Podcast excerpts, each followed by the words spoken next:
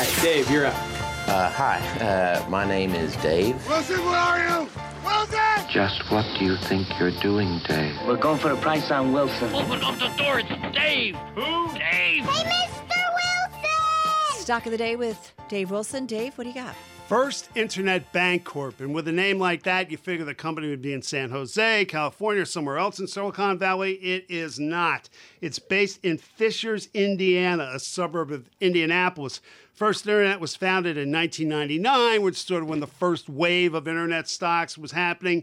Uh, the shares have traded publicly since 2004. The ticker's INBK. And if you look at this stock, it's had uh, pops in 2013, 2015, and again this year. Uh, the record set back in 2015. Nonetheless, it kind of got close this time around, especially today. Uh, third quarter results uh, going over well.